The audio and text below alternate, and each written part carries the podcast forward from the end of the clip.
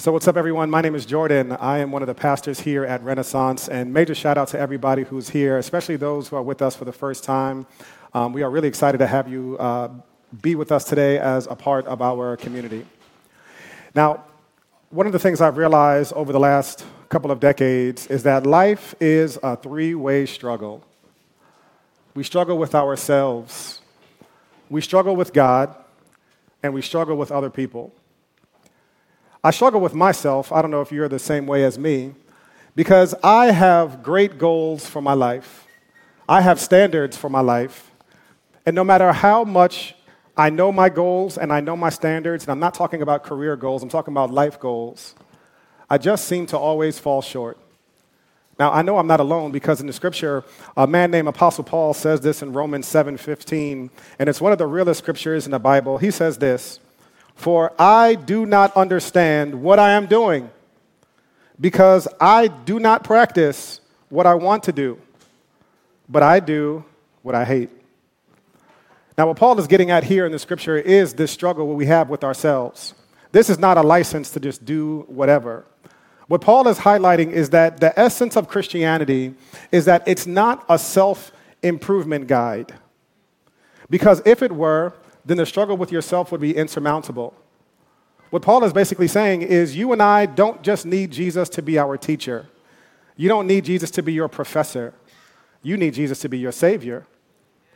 One of the things I've realized by God's grace over these last 20 years is that Jesus is better at saving than I am at sinning. And one of the things that I've realized is in the times where I felt trapped, hopeless, like I had nowhere to turn, to lift your hand up and to ask Him to lift you up out of the pit is an amazing feeling to be pulled up out of it. And so the struggle that I have with myself is not unique. I, I know that you and I uh, are the same in that regard. Now, we don't just struggle with ourselves, but if we were to keep it all the way live, we struggle with God. Here's why I struggle with God I struggle with God because I doubt His wisdom and I'd rather be in control. This side, y'all not being honest. Let me go to this side right here. I doubt God's wisdom. I don't want to, but I do. When things come into my life, it feels like an alien invasion, and it feels like this is just unnecessary. I wouldn't let this go on for this long. And I really, truly do want to be in control. In my brain, in my very infinite, I mean, very finite brain, I think that if I had control, things would just be better. That I would have more peace, that I would have more joy, that my life would be the way that God wants it to be. Over the years, I've realized that the most difficult prayer to pray is the Lord's Prayer that Jesus instructs us to pray every single day. To pray that God's kingdom would come in your life. God's way of doing things, not your way of doing things, would come. It would actually materialize in the flesh in your life. And that God's will would be done in your life. Not your will, but God's will would be done in your life. That is a terrifyingly scary prayer because I don't always know what God's will is for my life. I know what Scripture reveals as God's good and perfect will, but there's so many parts of Jordan's life that I just don't know how much pain and how much discomfort God is going to allow me to go through on the way to getting to His will. So that's just a painful thing. And I struggle with God because in my prideful self, I doubt His wisdom and I want to be in control. But I'm comforted and really challenged by Isaiah 55. Isaiah the prophet, God is speaking through him, and he says, This is God speaking. He says, My thoughts are not your thoughts, and your ways are not my ways. This is the Lord's declaration.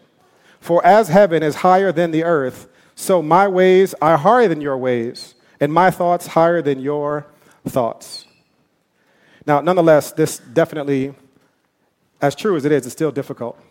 Now, one of the ways to be sure that you are in relationship with the God of the Bible is this that frequently and routinely, God calls you to do things that you would not have ordinarily done on your own. How is it that God's ways could be that much higher than your ways and uh, his thoughts higher than your thoughts? And conveniently, that's amazing. God just wants me to do what I was going to do anyway. Uh, that's actually one of the best ways to know that we are uh, really just, we are our own gods. the Jesus we are serving is actually just us, just a little bit nicer. So we struggle with ourselves because we're inconsistent. We don't live up to our own standards, let alone God's standards. We struggle with God because we doubt His wisdom and we'd want to be in control. But today, what we're talking about is not just our struggle with ourselves or our struggle with God. Today, I want to talk about our struggle with other people. We struggle with people because people be people in. people are messy. Some of y'all came to church today with that messy person. Don't look at them right now, please. don't elbow them. Don't do none of that. Just look forward. Look at me. Look straight at me. Eyes on me. We're going to get through this together. And people are messy. Um, and I, I realized over the years that people are messy for a number of reasons. Two of those reasons are sins and wounds. Now, over the past probably a couple of decades, that word sin has been so demonized and used um, really harshly at people, and, want, and people want to discard that word. And essentially, what sin means is to miss the mark. To be a sinner does not mean that you are as bad as you could be. Does not mean that. To be a sinner means that there is a bullseye and that you will never hit it. You will always veer to the left or to the right of it. Part of the reason why we need salvation from Jesus, because we are we're prone to wander I was uh, singing a hymn last week, and it said, Prone to wander, Lord, I feel it. Prone to leave the God I love. If you're honest about your life, you, will notice that in our lives. So, some of the challenge with dealing with people is that they're sinners. They're, they're always just missing the mark. They're overpromising and they're under delivering. They're not behaving in the way that you would want them to because they're not behaving in the way that they would want them to. But we're too reductionistic. Not everything wrong with people is that they're a sinner. There's also a huge category called wounds. And over the last number of years at Renaissance, we've been trying to attach the way that you have grown up, your story, the wounds that you have suffered, to a part of your faith story. So, for many of us, for many of you in this room, you know, I'll say it like this. I was reading through the, the, the website formerly known as Twitter. I don't post there no more, but I still got some bookmarks. And um, uh, there was this quote that I loved from an author. He said, Christian fundamentalism pushes everything into the sin category. Modern secularism pushes everything into the wounds category. Both are far too simplistic to address what's going on. Now, wounds are the things that have happened to us at the hands of caretakers, friends, family, foes, enemies. And when you encounter, when you have been wounded, this is what happens. You don't, you don't operate in the way in the optimal way. So if you're running and you sprain your ankle, you won't be able to walk or to run in the optimal way because you have been wounded. There's a wound that has happened. And in order to be able to, to operate well, you need to heal yourself or to be healed from that wound. One of the most tragic things about modern Christianity and modern discipleship is we want it to live 100% in our heads, and we do not give Jesus access to the, some of the most difficult parts of our lives. We'll come to church, we'll sing the songs. You know my name. We'll sit there and we'll cry. But there's parts of our story we'd rather hold back, even from God Himself. Truth be told, we want to hold it back from ourselves. And part of the challenge in dealing with people who have been wounded is they will not behave in the way that they should optimally because they're wounded. You're wounded, I'm wounded. You know, there's a scripture in the Bible one of these days, we're going to do a whole sermon on it. It's a question that Jesus asks this man who's laying by the pool. He's in need of healing, and Jesus comes to him and he asks him the question Do you want to be healed? Most of us would think that's a stupid question, like Jesus, he's been sitting here trying to get healed for decades. Of course he does. I think Jesus, by extension, asks us that question as well Do you want to be healed? Do you want to go through the process it would take for you to be healed? Not everyone does. And so, the challenge of dealing with people who are messy is that we are not just recommended to love them, we are commanded to love them. Matthew 22, uh, the scripture says, When the Pharisees heard that he had silenced the Sadducees, they came together, and one of them, an expert in the law, asked a question to test him Teacher, which command is the greatest? Jesus said to him, Love the Lord your God with all your heart, with all your soul, and with all your mind. This is the greatest and most important command. The second is like it love your neighbor as yourself. All the law and the prophets depend on these two commands. Now, if you're paying attention, the man asked Jesus which one command was the most important, and Jesus gave him two because they're not separable. As James says, it is impossible to love a God that you have never seen, but you don't love the person in front of you that you have seen. There's another scripture where Jesus makes loving people the mark of what it means to be a follower of him. Jesus was talking to his disciples, and he says, By this will all people know that you are truly one of my disciples, if you love one another. Jesus knew that being loved by God and loving God was the fuel to loving other people. And these are two inseparable commands. Why is that? Because if you truly love someone, you will also love who they love. If you truly love God, you will love the people that God loves. You know, my mother has a spiritual gift of encouragement. And um, I say that very seriously. She is uh, blessed by the best to encourage people. If you're ever feeling down about yourself, about your outfit, go talk to my mother. She'll make you feel better. And she's a naturally positive person that truly, genuinely does see the best in people, and it is a gift. Um, but I'll never forget the first time my parents met my wife, and they were just so happy for me. And I'll never forget the way my mother saw my wife after like 10 seconds of meeting her. She just saw the best in her, and she just like loved her immediately. We were at brunch, and she was like, Oh my God, look at the way she's cutting the French toast for your niece. it's perfect squares. Is she a chef? Is she a chef? Did she go to culinary school to, to learn how to do that? Her heart was instantly for her because her heart was for me. How is it that you and I can say we love God, whom you've never seen, you've never laid eyes on him, but you don't love the people that are right in front of you?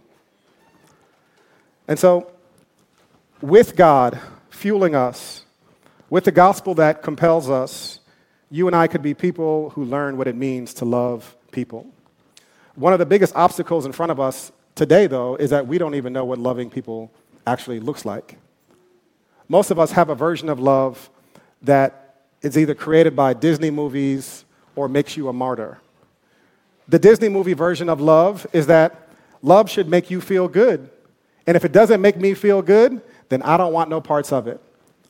I was talking to a couple, they were trying to get married, and this is why couples ask Lester to do their premarital counseling now. and they were like, I was like, oh, like, what do you love about each other? And they were like, oh my God, he makes me feel like this, and she makes me feel like this. And I was like, well, you don't love them, you love you. You love the way they make you feel. You seriously. You've gone on and on for like five minutes, and I talk too down on puppy love people. Puppy love is good. You should, you should enjoy it if that's where you are. I am not there anymore. I haven't been there in a long time, but people have the puppy love relationship with a lot of different people and institutions. Some of y'all got puppy love with Renaissance. Renaissance is so amazing. Oh my God. That sermon today, Pastor, was right for me. My community group was so incredible. This crew that I went to was so amazing. And essentially, the version of love that we have constructed in our minds is something that always makes us feel good. But what if your community group is not giving you anything? What if the crews are not serving you? What if you have to serve them? That is the measure of love that we will see. Another version of love on the other side makes you a martyr, which means you have no boundaries, you have no limitations, and you try to give all of yourself all the time to every person, and after three minutes, you will be no good to anybody. That's not what we're talking about today. Boundaries are a beautiful thing. So, we're going to turn to a portion of scripture in Galatians that I think is a snapshot of what it means to truly love messy, difficult people. What is required from you to love messy and difficult and normal people?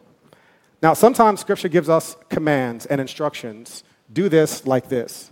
Other times, Scripture gives us accounts and stories from which we can extrapolate truths that I think God wants us to abide by.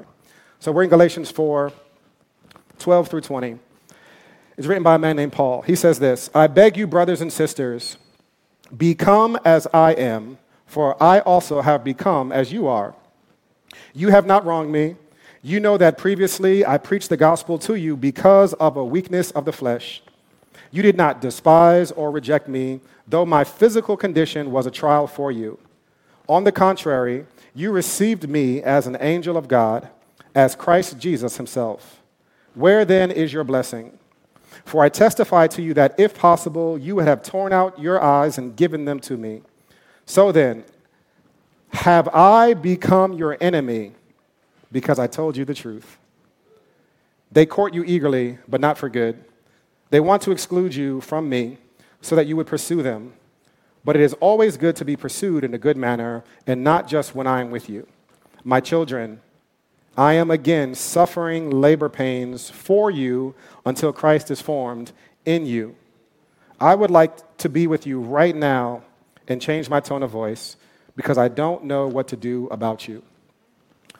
Now, this part of the scripture in Galatians is Paul not just as an apostle or a teacher. This is Paul the Father. This is Paul the man who loves these, this group of people, and they have gone astray. So, if you haven't been following us in our series on Galatians, Galatians is a letter written to a group of churches that were going through a major controversy. Paul sees this group of people whom he loves, and they were drifting from the truth. They were drifting from what God wanted from them. Some of you know what this feels like to be in relationship with someone who is drifting in a different in a direction that you know is harmful for them and you want to grab them by the shoulders and shake them back into reality maybe it's someone who's making terrible financial decisions or relationship decisions and you see them going in the wrong direction paul here is, is engaging with something similar they are being seduced by this heresy that's going on in the early church and paul is concerned for their souls the gospel is at stake their relationship with God is at stake to follow false teaching in the early church. So Paul compassionately and passionately writes them this letter to correct the error, but not just to correct the errors that they were making theologically, but to address them heart to heart. So Paul does a couple of these things, a couple things in the scripture that I think highlight for us what love is. Number one, loving people begins with empathy. Loving people begins with empathy. Empathy, depending on where you are in life, might be a, uh, something that is either all consuming and it feels like uh, it's too much being asked of you. And if that's the case, it's probably because your boundaries are not good enough, that you're giving up too much to too many people. Or for other people, you look at it like it's something beneath you, it's not something that serves you, it's, it's not helpful. But empathy essentially is the ability to understand and share the feelings of another. Empathy is this ability, it's a skill to understand and to share the feelings of another. Very quickly, this does not mean that you share the experience of another. It means that you are able to share the feelings of another person. Uh, years ago, I was talking to a mentor of mine, and this was right after George Floyd happened, and I was just really just disgusted with many pastor friends that I had, I thought were friends at least, and um, I was just really disgusted by the lip service they were paying to racism in America. And there was one particular pastor I was talking to my mentor about, and I was the same man. Like, talking to him was like a theological argument. Like, this dude just got murdered in the street, and he's out here having like theological debates about the finer points of law and jurisprudence. I was like, this is ridiculous. And my mentor, very godly man, stopped me uh, in my tracks and said, Jordan, that brother is as shallow as a kiddie pool. I bet you he can't even feel his own wife's pain.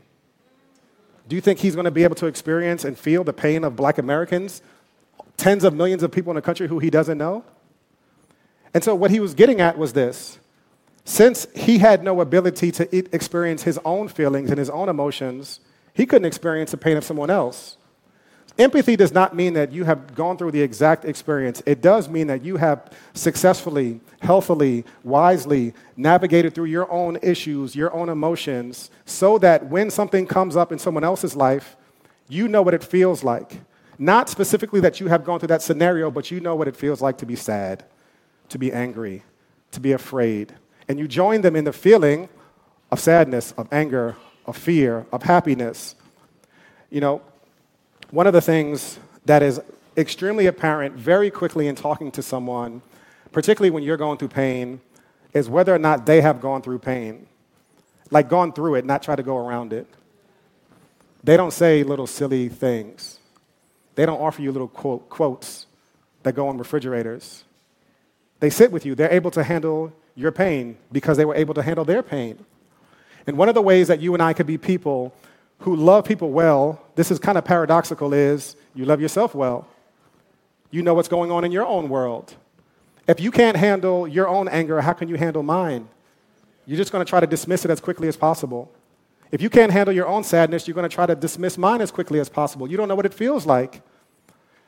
One of the exercises that we do here at Renaissance is um, something called emptying the emotional jug. Every time I say it, I know that there's 83% of people who are never going to do this. And I hope to say it enough times that you would actually put this into the practice of your spiritual formation. Emptying the emotional jug, jug, it's like a jug. So imagine that your life is this container, and inside of this container, there's all of these emotions. There's anger, there's, there's sadness, there's fear, there's happiness. And emptying the emotional jug is an exercise where you empty the emotional jug. Um, and um, you first start with anger and what am I mad at? And you spend some time asking yourself the question, what am I angry at? You don't try to validate it with scriptures and put nice phrases on top of it. You just ask yourself the question, what am I angry at? And then you move on to sadness. What am I sad about? And you sit there with that. Then you go into fear. What am I anxious about? What am I afraid of? And you sit with that. And then the last one is, what am I happy about? So the four components are mad, sad, anxious, glad. Mad, sad, anxious, glad. Now, it, one of the things I've, I've learned about this is Jordan will set a timer, will say, for 20 minutes, I'm not going to let Pastor Jordan into the room because Pastor Jordan's going to have a sermon out of this. Jordan Jordan needs to feel this. And unless I can feel the weight of these emotions, I will never be able to be empathetic to you. Now, there's two types of people when it comes to emotions. One of my mentors says this with our emotions, we tend to, our emotions are like kids on vacation. You can't put them in the trunk or on the driver's seat. And we tend to go to one of these extremes. Some of us just want to stuff them down. We want to throw them in the trunk, push them aside, because we say this is not helpful for us. It might be helpful, it might not be helpful, but you don't even know because they're locked up in the trunk. The other extreme is to put them in a driver's seat and to say, because I feel it, I'm going to follow it wherever it takes me, and that is also a mistake. We need to recognize what they are, know them for what they are, because the very act of feeling your emotions creates you, makes you to be an empathetic person. And check this out Jesus was full of empathy. One of my favorite scriptures in John 11, Jesus uh, is told that one of his friends, Lazarus, was sick. Beautiful scripture. It says that Jesus hears his friend is sick and then waits where he was for four days. So Jesus just stays where he is for four more days knowing that his friend is going to die and he was going to raise his friend Lazarus to life. But his friends don't know that. By the time Jesus arrives, Lazarus has died. And the caravan comes out to meet Jesus, and they're sad. They're weeping. Now, Jesus knows exactly that, like, yo, in 25 minutes, everybody's going to be partying. It's going to be the best time of everybody's life. But he sees their tears, and scripture gives us this one quote Jesus wept. He was able to understand and to share in their feelings, even though he knew he was going to raise them, raise Lazarus from the dead. He didn't stop them and say, Hold, dry your tears, dry your tears. I'm going to raise him from the dead. Watch what I do real quick. Jesus was empathetic. And if you're going to love people, you need to do the hard work of your own emotional health so that you can develop the skills and the tools to be able to feel feelings, period, because you will never be able to feel someone else's. Join them in where they are unless you know your own. Now, this is especially true for anybody in relationships who wants to be in relationships. Most of the time, people stay at the surface level having arguments about the Christmas travel schedule, and the, rea- the real issue is you don't want to disappoint someone in your family. And you can't get to the heart of the issue, the actual heart of the issue, because you don't know what it feels like to be afraid to have conversations. Because you've stuffed down your own fear so much, um, you don't know what it means to, what someone else is experiencing to feel fear, as one example. If you want to do your relationships a blessing, make sure that you develop and nurture empathy. We cannot love people without it. Paul says it like this He says, I became like you. That's what he says in verse 12. I became like you. In another scripture in 1 Corinthians, uh, he, Paul says, To the Jews, I became like a Jew. To the Greeks, I became like a Greek. To those outside, I became as one who was outside. To those inside, I became as one who was inside. To the weak, I became weak. I became all things to all that I might by all means win some. Paul is talking about his expansive ability to relate to people exactly where they are. Many of us are not loving people because we're put ourselves high up on a pedestal and we cannot feel where they are in their lives. So, Paul was saying this because he learned to get inside of their questions. He learned to feel what their feelings were. He adapted his ministry to their problems, to their needs, their difficulties, and their issues. Now, this does not mean that Paul had no standard this does not mean um, that Paul didn't have strong opinions. This book of Galatians and earlier chapters, Paul is like really dead serious about making sure everybody understands what the gospel is and what it's not. There's one verse where Paul says, like, yo, if anybody preaches any message other than what I've been preaching, let them be accursed. Even if it's an angel from heaven, let him be accursed. So this is not a person without a standard. This is a person with empathy. As you seek to love people, again, with boundaries, uh, making sure that you can feel where they are. All right, number two, this one will be shorter. Loving people well requires that you live with integrity. That you live with integrity. Verse 12, Paul says, I beg you, brothers and sisters, become as I am. Become as I am. The million dollar question that this raises for me in my life is whether or not I am living a life that I actually want people to hit copy and paste to not Jordan on stage. I'm talking about the real Jordan, all of me. Are we living a life that we want other people to emulate? Integrity means that we are intentional about living out of conviction, vulnerability, brokenness, refusing to engage in pretense, being the same person in public as we are in private. You know, one of the harshest criticisms that Jesus would give anybody in the New Testament was to call them a hypocrite. It's the harshest criticism Jesus gave to anybody. And essentially, that term was going back to ancient Greek theater. And it was like highlighting this concept of these people who would wear painted masks. So on the outside, the expression would be whatever the mask was painted to be. But inside, the actor would hold their own life, their own story, their own emo- emotions. And Jesus, when looking at these actors, would say, You know what y'all are like? Y'all are like these actors on stage. You present this one facade for everybody on the outside, but inside, I, I, I know the real you. Now, to live with integrity is not by any means to be perfect. It means that Jesus is the hero in our lives and we wrestle honestly with the reality of life. Here's what Paul says in verses 13 through 15. He says, You know that previously I preached the gospel to you because of a weakness of the flesh.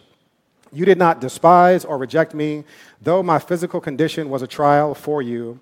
On the contrary, you received me as an angel of God, as Christ Jesus himself. Most scholars will say that Paul uh, had a disability with his eyes. Uh, some say that he was going blind. Um, some of his letters that Paul wrote, actually, he had to speak them to someone who can transcribe them for him because his vision was that, was that poor. So Paul was not hiding his weaknesses from people. His life was full on display. But here's why Paul was living with integrity, and I think he was able to love people well and calls us to live with integrity. When we live our lives on full display, honestly, openly, and give people really an opportunity to help us even our, in our own uh, challenges and struggles, we let the world see that Jesus is the hero in our lives, and we can live a life where we model what it means to be dependent on Jesus and on other people and we can call them to do the same. I'm to say that last part again. A life of integrity at Renaissance will mean this you live and model a life that is dependent on Jesus and on other people, and you call them to do the same. A very dirty secret about people in ministry is they get into this business to help people. And most people, many people, they are the worst ones of hiding parts of their own life. Don't look at people on staff like, see, I knew y'all was trying to hide something from your life. This is a pastors. This is true of pastors, for sure. And many people work in non for profits. They, they want to help people, but oftentimes they're, they're hiding pieces of their own life. If you want to live with integrity, it means that you model and live a life dependent on Jesus and on other people, and you call people to do the same. Paul modeled a life where he was dependent not just on Jesus, but also on other people in the community. Lastly, loving people requires sacrifice. Loving people requires sacrifice. If you truly want to help people, it's going to cost you pain. If you truly want to love someone who's messy, whose life doesn't follow the trajectory of perfection, it's going to cost you something. Again, I want to stress the importance of having boundaries. You cannot be everything to everybody. You are not superwoman, you are not superman. However, to the people that you are committed to loving, to love them well will require pain. Here's what Paul says He says, My children, I am again suffering labor pains for you until Christ is formed in you. Now, Paul talks about one of the most painful things in society that I know secondhand, secondhand, secondhand, uh, the pain of labor. I was uh, in the delivery room, very fortunate to see my two sons born, and really, it's the most uncomfortable that I've ever seen any human being go, I mean, experience. So much so that my wife, to this day, really doesn't appreciate my impersonation of her when she was giving birth. I would not recommend doing that. But Paul talks about this. He, he highlights the pain of what it means to love them. I am deeply concerned that as a community of people, as a nation of American Christians, we are committed to loving people to the point of discomfort. And once it becomes uncomfortable, we peace out. Once your DNA group becomes uncomfortable, you walk away. It's too much. I didn't feel like doing all of that. Once service and community becomes too much, becomes a sacrifice, people walk away because it, was too much. To love people well requires sacrifice. Again, the Disney version of love is all about what I can get from someone that is self centered, that is not love. There's one quote by a man named Henri Nouwen. I love what he says in his book, The Wounded Healer. He says, Jesus was a revolutionary who did not become an extremist since he did not offer an ideology but himself. Jesus didn't come with just a message, he came to give himself, and he calls you and I to do the same. You know, years ago when I was practicing law, I was doing family court, and uh, one of the things I did was juvenile delinquency defense work.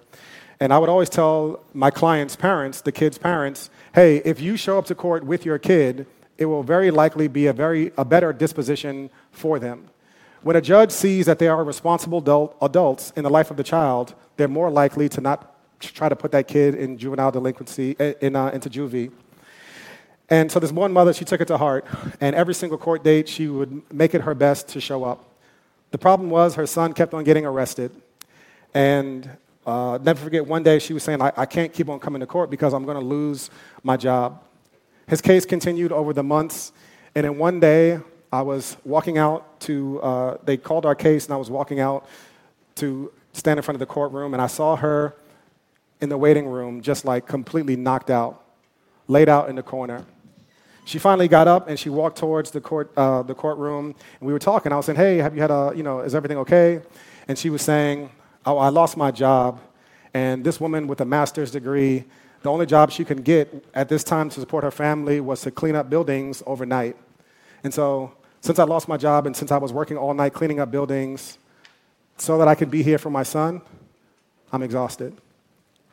Instagram will tell you that love is a family vacation, that it smiles and giggles and trips to the ice cream parlor. Nothing wrong with that. I love me some ice cream. But love, you tell me which one is love. The mom who's asleep on the bench because she refuses to let her son be alone? Or this perfectly captured and curated version of love that makes us feel good? Love requires sacrifice. This is the essence of the gospel. That love is proved, it's actually proved through sacrifice. If you're new to Christianity and you're like, I don't understand why Jesus had to die, here's why because God loves you. For God so loved the world that he gave his only begotten Son, that whoever believes will not perish but have everlasting life. God's love is proven not through the blessings he gives to you, it's proven through the cross the willingness to which he was willing to go for you and for me. And you know what? You and I will be able to love people to the extent that we have received God's love for us. To the extent that we have received Jesus' love for us on the cross, his sacrificial love. Yo, if you were to read through the end of the gospel and see like Jesus' interaction with people who spit on him, who mocked him, and says, Father, forgive them for they don't know what they're doing. He was on a mission to go to the cross for you and for me to bring us back to God. And that is love. As John says, this is love, not that we loved him, but that he loved us and gave his son as a sacrifice for us. The cross compels us and brings us to this point. And my hope and my prayer for us is that we would be a people who learn to love empathetically, with integrity, and living sacrificially. Let me pray for us. Heavenly Father, I thank you for the opportunity to be here with my brothers and my sisters and to crack open a piece of scripture that is instructive and helpful for us would you make us people who are less self centered and more God centered and people centered? In Jesus' name we pray. Amen.